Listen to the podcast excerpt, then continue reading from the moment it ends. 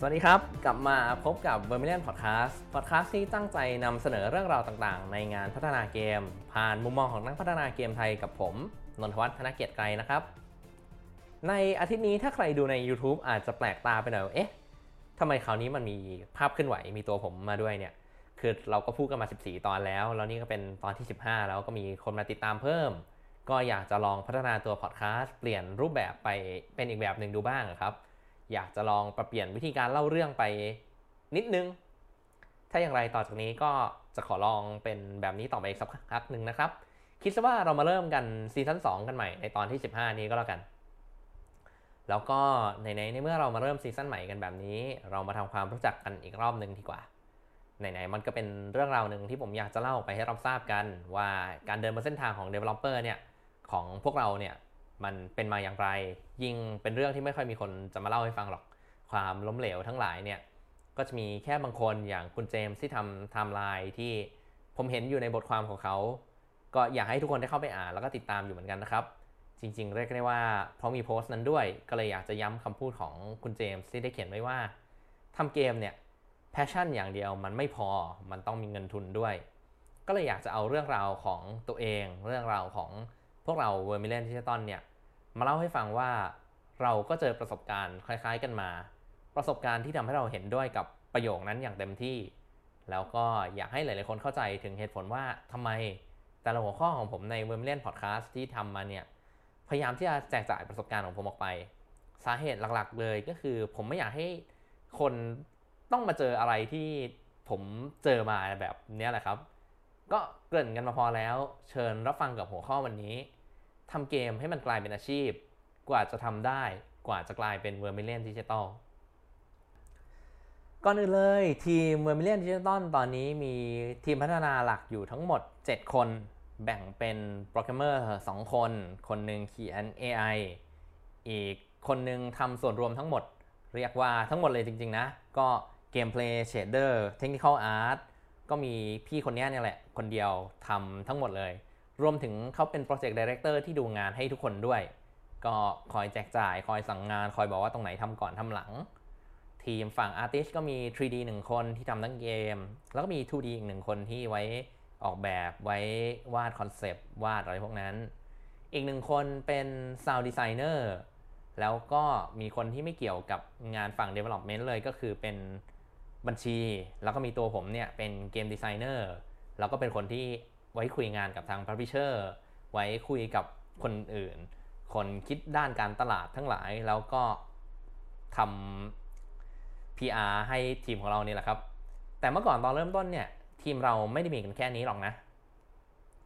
เราเริ่มต้นกันเมื่อประมาณปี 2010 หรือ 2011 เนี่ยแหละ ผมไม่ค่อยแน่ใจ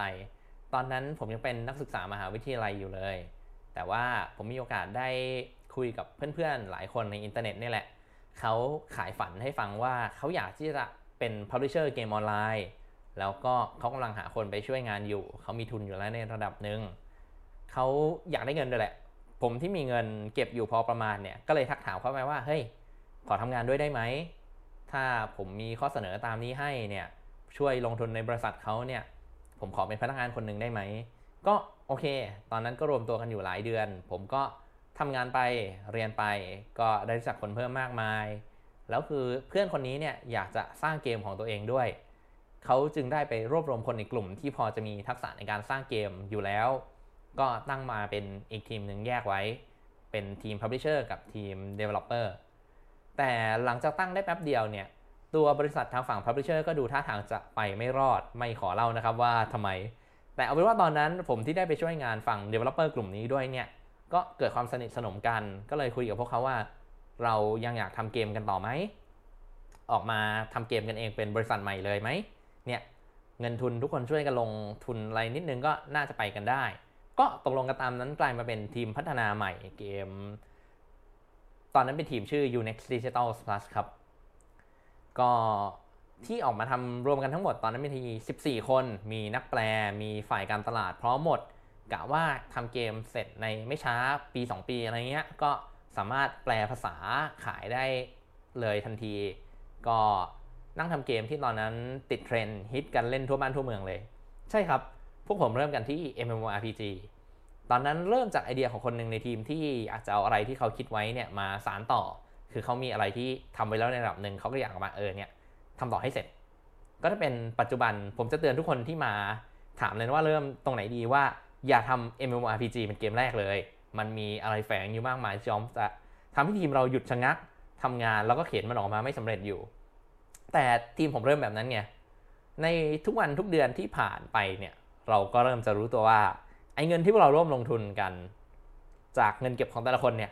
มันไม่น่าจะพอจ่ายเงินเดือนที่พวกเขาเคยได้รับไว้ได้เลย ย้ำอีกครั้งหนึ่งครับว่าตอนนั้นผมยังเป็นนักศึกษาอยู่ ผมและพี่ๆอีกหลายคนในทีมก็เลยตัดสินใจว่าอะ งั้นเอาเงินเดือนแค่พอที่จะเอาตัวรอดได้ก็พอ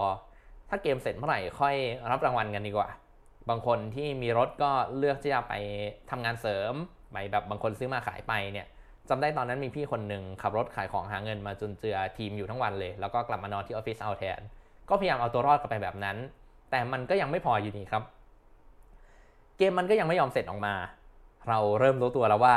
ฝีมือกับความเข้าใจในการสร้างเกมของพวกเราเนี่ยมัน ไม่พอมันต่ำมาก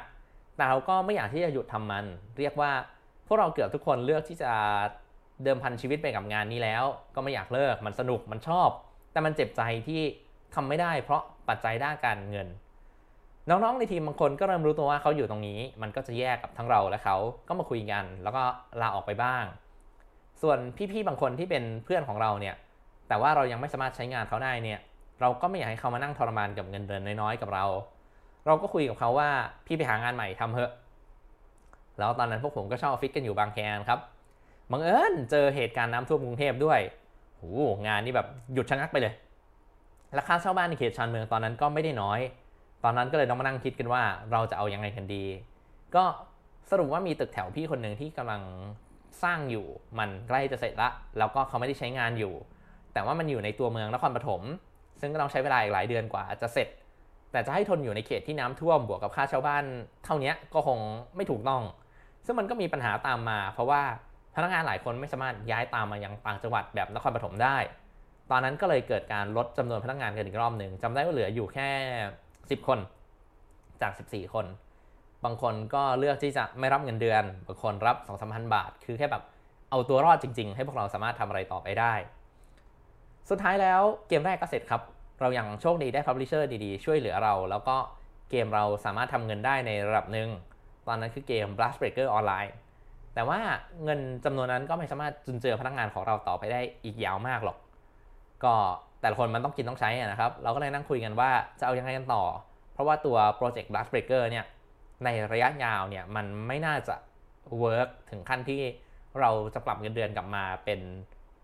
ปกติชนได้ แล้วก็ถ้าอย่างฝืนทำต่อไปก็คงจะเป็นการขุดหลุมฝังตัวเองลึกลงไปเรื่อยๆ ถ้าทำต่อไปเรียกว่าเงินมันจะหมด สู้เราเอาเงิน ตรงนั้นเนี่ยมาทำอะไรอย่างอื่นที่ทำให้เราประสบความสำเร็จมากขึ้น หรือแบบไปรอดได้ดีกว่า แล้วค่อยๆเลี้ยงไอ้ตัวนี้ต่อไปได้ เราก็จึงได้คิด project ที่ 2 ซึ่งเป็นเกมมือถือขึ้นมาเกมหนึ่งก็ให้คนที่พอจะมีเวลาว่างเนี่ยช่วยกันทำ prototype แล้วก็วาดตัวละครกันแบบ เรียกว่าไม่หลับไม่นอนเลยดีกว่า แล้วเกมมันก็เสร็จไปแล้วระดับหนึ่งพอสมควรเลยแหละ จากนั้นก็เอามันไปนำเสนอกับ investorเผื่อว่าเราจะได้เงินมาทำ project ที่ 2 นี้ แต่สุดท้ายแล้วเราได้ investor ที่อยากให้เราเอา Blast Breaker ออนไลน์ของเราเนี่ยมา port ลงเป็นเกมมือถือแทน ซึ่งเราคิดว่ามันไม่น่าจะ work นะ แต่ทำไม่ได้ ตอนนั้นคือต้องรอดก่อน และทาง investor ยินดีที่จะจ่ายเงินเดือนที่เราในระดับที่ได้มาตรฐานและเราโอเคกับมัน เรียกได้ว่าเขาซื้อทีมของเราเข้าไปอยู่ภายใต้บริษัทของเขาที่เป็น publisher อยู่ดีกว่า ก็มาคุยกันว่าจะเอายังไง เบื้องหน้าเราก็โอเค เราทำงานตามสั่งของ Publisher ไปเรื่อยนั่นแหละ แต่คือเบื้องหลังทีมของผมตกลงกันไว้ว่า ทุกเดือนไม่ว่าใครจะตำแหน่งงานใดก็ตาม เงินเดือนทุกคนต้องเท่ากัน คือเราตั้งเงินเดือนภายในทีมของเราเองครับ ว่าเราจะรับเงินเดือนกันแค่คนละประมาณ 3,000 บาท 5,000 บาท ผมจำไม่ได้ละ ส่วนที่เกินมาจากนั้นเนี่ยเราจะนำไปเก็บเป็นเงินกองกลาง เป็นเงินของบริษัท เผื่อที่ว่าสักวันเราจะสามารถใช้เงินก้อนนั้น มีเงินไว้ลงทุนทำเกมของเราเองได้ สักวันที่เราได้โอกาสนั้น แน่นอนว่าไม่ใช่ทุกคนที่รับเงื่อนไขนี้ได้ ซึ่งเราก็เข้าใจเขานะ บางคนมันมีเหตุผลต้องใช้เงินจริง ๆ ก็เพื่อนกันอยู่ด้วยกันมาตลอดนั่นแหละ ปัญหาคือไอ การพอร์ตเกมมือถือไอการพอร์ตเกมออนไลน์มาลงเป็นรูปแบบเกมมือถือเนี่ยมันไม่ได้ง่าย จะให้ port มาตรงๆเลยในเทคโนโลยีสมัยนั้นมันยากมาก เราก็เลยตัดสินใจทำ prototype ทำเอกสารออกแบบเกมที่เป็นรูปแบบที่เหมาะสมกับรูปแบบ mobile มากกว่า โดยใช้ชิ้นงานเก่าๆ ใช้ asset เก่าๆ จากเกมออนไลน์ของเรา แทนที่จะทำการ port มาตรงๆ ในเวลาเล็กน้อย ปัญหาตอนนั้นที่เจอคือ investor อยากได้รูปแบบอื่นมากกว่า ไม่ใช่รูปแบบที่เราเสนอไป ซึ่งหลังจากคุยกันสักพักหนึ่งเราก็พูดกันเองว่าเอาวะตามใจพี่เขาเขาเจ้าของเงิน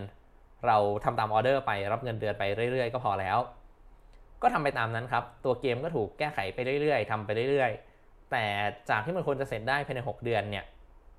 พอแก้ไขไปมามันก็เลื่อนเลื่อนเลื่อนไปเรื่อยไม่เสร็จสักทีสุดท้ายผมจำไม่ได้แล้วว่าเราทำมันอยู่กี่เดือนกันแน่ แต่จำได้ว่า มันก็เสร็จในระดับหนึ่งแหละ มีการเอาไปลงใน App Store Play Store เรียบร้อย Investor ก็อยากจะเอาไปขายในฐานะ Publisher ของเขาเองที่เป็นอยู่ ก็พอจะขายเนี่ยมันก็มีงานแก้งานเพิ่มมาให้เราเรื่อยๆ เพราะว่าถ้าจะขายเนี่ยมันต้องใช้ Asset ใช้อะไรหลายอย่างที่ทาง Publisher ใช้ขายได้ งานเรากับเกมนี้มันก็ไม่ได้หมดลงไปง่ายๆ เพราะว่าทางตรงนี้เพื่อนบางคนของเราก็ไม่สามารถทนอยู่กับเงินเดือนของเขาได้แล้ว จึงได้เลือกที่จะลาออกไป ทีมเราลดลงเหลือ 8 คน แล้วมันก็มีอีกโปรเจกต์หนึ่งตามมาที่ Investor อยากให้เราทำซึ่งเราก็ทำตรงนั้นไป ตอนนั้นเปลี่ยนตัวเองจากการใช้งาน Unity มาใช้ Unreal Engine แทน เพราะว่าเขาอยากให้เราทำเกม VR ครับ แล้วเราก็รู้สึกว่า Unreal น่าจะทำงานนี้ได้ดีกว่า ก็เลยหัดกันเลยในวันที่ตกลงนั่นแหละ พอรู้ว่าต้องทำงานชิ้นใหม่ที่เป็น VR ก็เริ่มหัดมันเลย แล้วก็ทำออกมาภายในระยะเวลาไม่กี่เดือนครับ เสร็จออกมาในระดับที่เรียกว่าโครงสร้างพื้นฐานรูปแบบอะไรต่างๆ เสร็จหมดแล้ว เหลือแค่ไปทำคอนเทนต์ทำอาร์ตอะไรพวกนี้เพิ่ม แล้วเกิดอะไรขึ้นรู้ไหมครับ เราโดนให้ออกทั้งทีมแบบไม่ทันตั้งตัวครับ งานก็ยังไม่เสร็จแต่เราโดนออกซะแล้ว ก็เสียบริษัทไปด้วย เพราะว่าเราขายบริษัทให้เขาไปแล้วนะก็ต้องออกมานั่ง เคว้งกันอยู่ว่าแบบเอาไงต่อ ก็นั่งคุยกันสุดท้ายแล้วก็เลยมาก่อตั้งเป็น v e r m i l i o n Digital เนี่ยแหละครับ ก็เงินเดือนที่สะสมไว้ถ้าจะใช้งานจริงๆ เพราะตอนนั้นไม่ทันทั้งตัว ก็น่าจะอยู่ได้แค่ไม่กี่เดือนอ่าก็น่าจะได้ไม่เกินครึ่งปี ก็พยายามหา investor ที่อยากลงทุนกับเราต่อ พยายามอยู่หลายเดือนมาก แต่ละคนก็สนใจในทีมของเรานะ แต่เขาไม่อยากลงทุนกับเกมที่เราอยากทำ เขามีไอเดียมีความคิดของเขาเกมที่เขาอยากทำซึ่งเราก็เข้าใจได้ เขาก็เป็นเจ้าของเงินแล้วเขาก็มีความฝันของเขา แต่ถ้าจะให้ไปรับงานนอกทำไปเรื่อยเนี่ย เราก็อาจจะเอาตัวรอดได้ครับ แต่ว่าคอนแทคของเราคนที่เรารู้จักเนี่ยก็ไม่ได้เยอะ ไอ้รอบที่ผ่านมามันก็ยังจะมีความเจ็บปวดอยู่บ้างว่าแบบเฮ้ยกูทำอะไรผิดวะพอคิดว่าต้องทำเกมเล็ก ๆ ขายประทังชีพไปก่อนเนี่ย ก็รู้สึกว่ามันไม่ work แน่ๆสุดท้ายเราจบที่ประโยคนี้ครับ ถ้ามัวแต่หา investor ทำงานให้คนอื่นไปเรื่อยเนี่ยหรือแบบทำแต่เกมเล็กๆ มาวนขายไปเนี่ยเมื่อไหร่เราจะได้ทำเกมในฝันของพวกเราสักทีวะคือตอนนั้นเราก็ทำเกมกันมาหลายปีแล้ว ความอยากที่จะทำเกมมันก็ไม่ได้ลดลงเลย เรามีเกมอยู่ในหัวเยอะมาก แล้วก็เรามีเอกสารอีกเป็นปึกเลย บางอันที่ทำทำไปแล้วบ้างเล็กน้อยในกลุ่มก็มีอยู่ แล้วก็ฝีมือเราก็สะสมกันมาหลายปีแล้วเลยนะขาดอย่างเดียวคือเงิน เงินที่พอจะให้พวกเรานั่งทำงานกันไปวันๆ โดยไม่ต้องไปหาทำงานนอกให้เสียเวลาได้เนี่ย ก็เลยตัดสินใจว่าจะพนันกับชีวิตให้มันเต็มที่ไปเลย ปั่น prototype ของ Mass Builder ออกมาภายใน 1 เดือนหลังจากที่เราตกลง แล้วก็เราก็เอาไอเดีย เอากระดาษ เอาเอกสารที่เรามีอยู่ทั้งหมดเนี่ย มานั่งระดมสมองคิด เอามานั่งอ่าน มานั่งปรับให้มันเสร็จ สร้างเกมที่มันเล่นได้จริงขึ้นมาให้สำเร็จ แล้วก็เอามันไปลงระดมทุนหาเงินจากที่ไหนก็ได้ที่เราทำได้ เราจะได้ทำเกมของเราได้เองสักที คือเราอยากหลุดจากลูปชีวิตที่ได้แค่ใช้ชีวิตทำงานให้คนอื่น หรือแบบทำแต่อะไรเล็กๆ ไปเพื่อหาตังค์เนี่ย เราอยากหลุดจากตรงนั้นให้ได้ครับ ที่แรกที่เราเอางานที่เราเผาชีวิตเราไปลงเลยเนี่ยนะก็คือ Indie Go Go เพราะว่ามันเป็นแหล่งระดมทุนที่เราไปลงเองได้ แล้วก็ถ้ามาระดมทุนสำเร็จตรงนี้ มันคือเราจะได้เงินที่ทำให้เราจบปัญหาเงินทุนได้เลย เกมที่เราทำเป็นของเราร้อยเปอร์เซ็นต์เราก็ไม่ต้องแบ่งกำไรกับใคร เราจะสามารถหาเงินจากเกม หาเงินกับลูกค้าที่ซื้อเกมเราไปได้เอง ไม่ต้องไปคอยทำตามคำสั่งใคร แล้วก็เงินก็จะได้เข้ามาที่เราร้อยเปอร์เซ็นต์ผลคือไปไม่รอดครับ ได้เงินมาแสนกว่าบาท นั่งคุยกันเงาๆเลยในทีมว่าเนี่ยพวกเรากันเองเนี่ยเฮ้ยรับเงินเดือนแค่แบบนิดหนึ่งได้ไหมขอมีที่สุขหัวนอนก็พอ แต่ว่าน้องคนหนึ่งที่เป็นคนที่สมัครเข้ามาทีหลังเนี่ยที่ไม่ใช่โฟลเดอร์พวกเราเนี่ยห้ามลดเงินเดือนน้องเขานะ ก็เตรียมใจจะกัดก้อนเกลือกันอยู่แล้วครับจำได้ว่ามีวันหนึ่งที่ขับรถกลับมาที่ออฟฟิศพร้อมกับพี่ที่เป็นเจ้าของบ้าน คืนนั้นนั่งจับเข่าคุยว่าเงินเดือนที่เหลือเนี่ยจะอยู่ได้อีกแค่ไม่กี่เดือนแล้ว มันจะไม่ไหวแล้ว มันไม่มีเงินจ่ายน้องเขาแล้วเนี่ยเกือบทะเลาะกันในทีมครับเพราะว่าพี่เจ้าของบ้านพี่คนนี้เขาบอกว่าพวกมึงไปทำงานนอกเถอะ บ้านเนี่ยให้อยู่ได้ไม่คิดค่าเช่า แต่มึงไปทำเซเว่นไปทำร้านอาหาร แล้วเอาเวลาว่างตอนดึกมานั่งทำเกมแทนเนี่ยทำได้ไหมเออไอคนที่เหลือที่แบบไม่ เราเชื่อว่าโปรเจกต์ของเรามันมีมูลค่าแน่นอน มันแค่ยังไม่เสร็จมันยังสร้างเงินไม่ได้ จังหวะนั้นพี่หัวหน้าโปรเจกต์เอ่ยปากออกมาว่า เนี่ยขอลองครั้งสุดท้ายหน่อย มันมีพวกพร u ิเชอร์ต่างชาติที่เราน่าจะคุยด้วยได้ ที่เขาน่าจะ ให้ทุนให้การสนับสนุนตรงนี้เราได้ เลิกหา investor ในไทยเถอะไปหาข้างนอก เพราะอย่างน้อยเราก็มีเกมที่เราเล่นได้แล้วจริง มีเอกสาร มีอะไรหลายอย่าง มีตัวแคมเปญที่หาเงินได้จริง แค่คนมันไม่รู้จักเราเลยได้เงินไม่พออ่าก็ให้ไปหน้าด้านคุยกับทุกคนซะ ไอ้ที่เราแบบอยากจะเอาตัวรอดเอาวะด้านได้อายอดส่งประกวดไปขอเงินจาก Unreal ด้วย ส่งอีเมลไปหา publisher ทุกเจ้าที่เราเห็นว่าน่าจะช่วยเราได้ แต่มันก็เป็นเรื่องที่ต้องใช้เวลาแน่นอนครับ ตอนนั้นงานผมค่อนข้างจะน้อยลงมาแล้ว เพราะว่าเอกสาร game design document ที่ผมเขียนเนี่ยมันเสร็จไปพอสมควรแล้ว งานอื่นของผมส่วนมากมันก็แค่ช่วยทดสอบอะไรสักอย่าง หรือทำงานเอกสารเพิ่ม บวกกับพี่เจ้าของบ้านเนี่ยเขาก็เคยทำ marketing มาก่อนตอนนั้นก็ไม่รู้จะต้องไป marketing อะไรนะเราทั้งสองคนก็ยังพอมีเวลาว่างอยู่ ก็ไม่ต้องออกไปคุยกับพับพิเชอร์ไหน ไม่ต้องออกไปคุยกับใครทุกอย่างส่งผ่านอีเมลหมด ก็เลยตัดสินใจที่จะไปหางานนอกทำต่อ พื่อให้คนอื่นๆ ที่เป็นทีมหลักเนี่ยสามารถทำเกมของเราต่อไปได้ ตอนนั้นผมขับรถไปหาญาติผู้ใหญ่คนหนึ่งที่เขากำลังขาดคนงานช่วยเหลือด้านงานขาย ก็คุยกับแกเล่าปัญหาให้แกฟังแกก็ยินดีที่จะจ้างผมกับพี่คนนี้ไปเป็นเซลล์ขับรถขายของตามโรงงานต่างๆ กลับออฟฟิศมาดึกๆ ผมก็มานั่งทำเกมต่อ เงินเดือนที่ได้ก็เอามาเทลงบริษัท มาช่วยเหลือเงินเดือนเพื่อนๆต่อไป เรียกได้ว่าผมใช้ชีวิตแบบสัก 200%ได้เลย แล้วความหวังมันก็มาครับ มาในรูปแบบของ Publisher ที่ชื่อว่า s e k a i Project ติดต่อเรากลับมาหลังจากที่เราส่งเมลไปหาเขา 4 เดือน เป็นเจ้าแรกที่เราสนใจอยู่มากด้วย ด้วยเหตุผลง่ายๆเลยแค่ว่า เขาดูอยู่ว่าเกมเราเนี่ยมันไปต่อได้ไหมทำจริงใช่ไหม ไม่ใช่แค่แบบ